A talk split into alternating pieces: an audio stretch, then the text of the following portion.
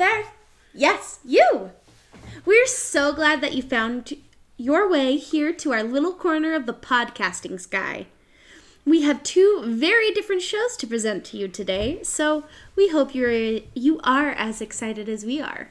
To kick things off, we head back to 59E59 Theater to see Barococo, presented by Happenstance Theater. Well, now I saw this. You were just busy doing busy things. This was a really interesting work. I would call it borderline absurdist theater. And why borderline? And I'm using absurdist theater in quotes. Because what made it kind of absurd is there's a loose story that's you put together. The story's put together not by words. Okay. You fill in the blanks with context clues. Okay.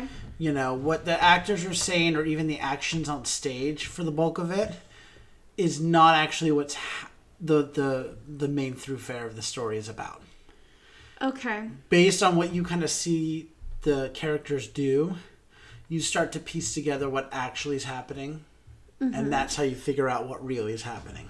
Okay. So what the actors are doing is kind of a sidebar to what the main story is, and that's why I'm like, oh, this is kind of absurdist, and there's very little dialogue, and there's some weird actions. There's a whole pantomime food fight scene, and it's a little, like I said, it's a little absurd, but it's like when everything was done, I was like, oh, okay, like this is clever. I don't know who came up with this idea, but okay, like it's new, it's different. Because at first I was kind of like, what are we doing?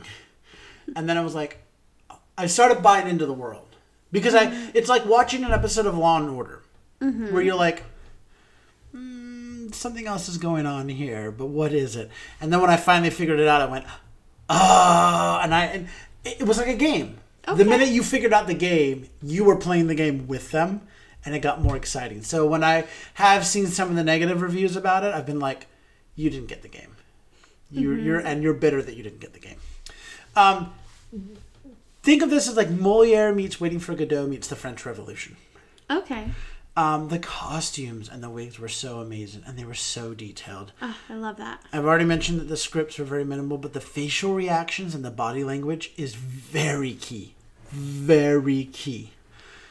The set, though set in the time of the French Revolution, and that's important because I'm not going to give away the game or the...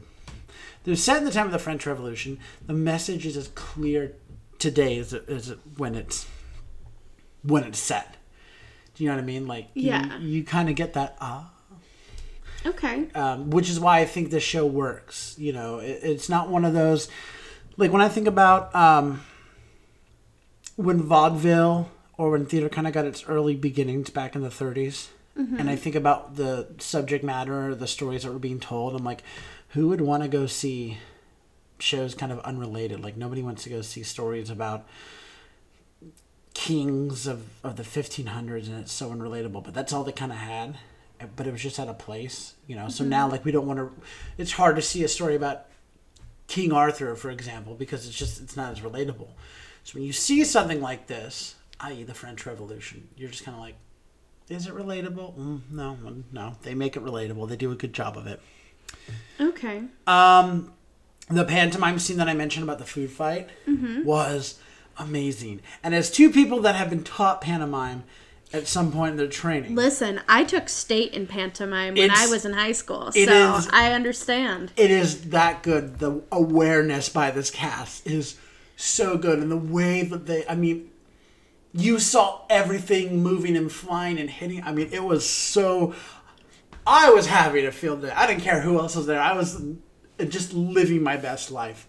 It is an absurd, silly show with a powerful message. And the last two things I just want to say is, and this is for you, and if you look up the pictures of the costumes and the wigs and that, which you can see in their ad and that, they make and maintain their stuff themselves.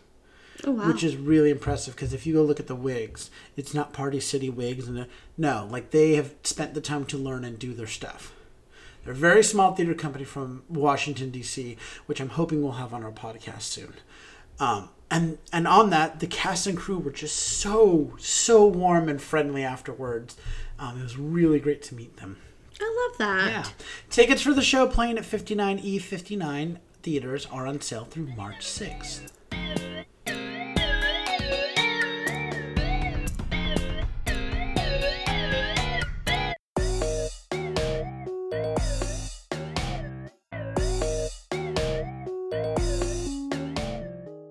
To continue our journey, we head to Union Square to the Vineyard Theater, where we see Vineyard Theater and Women's Project Theater's production of Sandblasted.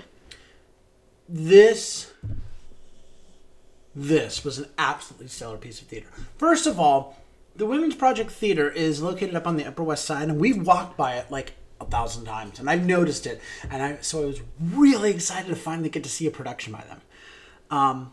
Oh my God, the script was riveting. It was so riveting. First of all, you walk in and you hear like this awesome old like Martha Gray and the Vandals or Aretha Franklin playing. And so I was like, yes, I'm in my element. But you walk in and it's just sand everywhere.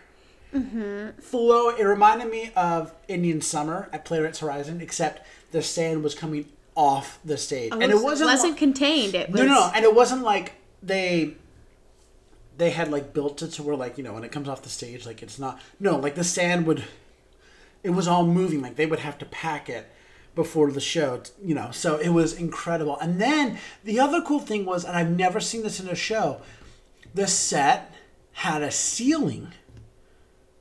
So normally sets, you know, like the ceiling is open and that's where they have lights in that. This had a ceiling, it had a sky that they had built. Oh. And it had clouds and things that the lights would shine through. Mm-hmm. I mean, but it was a full covered, like, full-on ceiling. And I was like, never seen a show with a covered ceiling like that before. Mm-hmm. Interesting. That's cool. So the set was what, you know, the sand, the clouds, all that struck me at first. I mentioned the script is riveting. There are hints and parallels to the pandemic and climate change crisis, which were incredibly smart. Ooh, I love a smart script. Yeah, so they weren't being like, we're in the middle of a pandemic or we're in the middle of a climate crisis. They didn't say that, but there were just little hints here and there that you were like, you're saying, it's like tongue in cheek, like you're saying something, but you're actually saying something. Like I remember watching thunderstorms and I've just noticed they've been getting stronger and stronger and stronger. And I wonder how strong they'll get and if I'll be here long enough to be able to see how strong they get. And I was like, I've heard climate scientists talk about storms getting stronger. Mm-hmm. And I'm like, that's, you know, tap your nose and here you go. So I was like, and of course, that's kind of one of the main things is that this like giant sandstorm has taken over the world. The world is covered in sand. Okay. Yeah. So, I mean, the acting was so good. Oh, the cast was so believable and so natural. I found myself completely consumed in the story and the performance. The parables and wisdom that was expelled by the show, especially by Aha, who was Roland Watts' character, was like the advice you'd get from a dear aunt or a granny. It was so sound and sage. So she was like this person who wasn't affected by anything. Okay. People are losing limbs, and then they just like disappear, kind of thing. Mm-hmm. She's fine, and so everyone thinks she just knows something, and so the way she just kind of like philosophizes. Okay. It's profound because she's someone that like I don't know anything, but she's wise within her limits.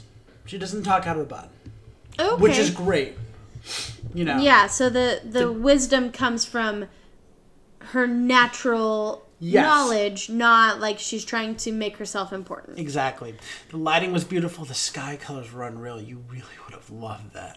The sound was amazing between the amazing music, which I was digging, and the ocean and wind, especially the directional sound. So it was...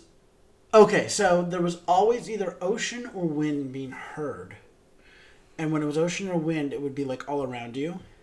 But if ever music was playing, it was one speaker... back to your left, and it was distant sounding, and it was meant to be distant sounding. Huh. Like a good time, but the good times were in behind. The past. Exactly. Yeah. And it was just like one of those things. And I was like, oh, every little design thing has just been thought through. So this is another one, you know, must see, 5 out of 5, like 10 out of 10. Just, oh my gosh. Go see the show. Go see the show. Tickets for the show at Vineyard Theater are on sale through March 6th, 2022. And this concludes this episode of the Broadway Bulletin.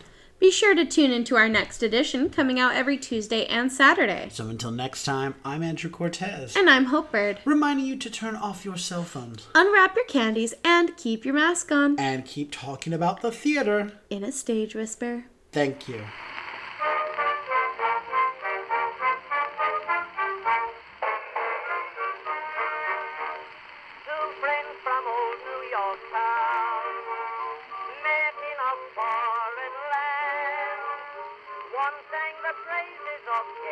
If you like what you hear, please leave a 5-star review, like, and subscribe. You can also find us on Facebook, Instagram, and Twitter at StageWhisperPod. And feel free to reach out to us with your comments and personal stories at StageWhisperPod@gmail.com.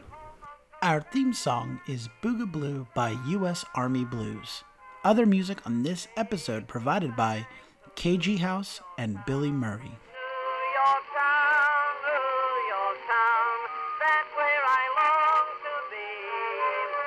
Friend, so dear.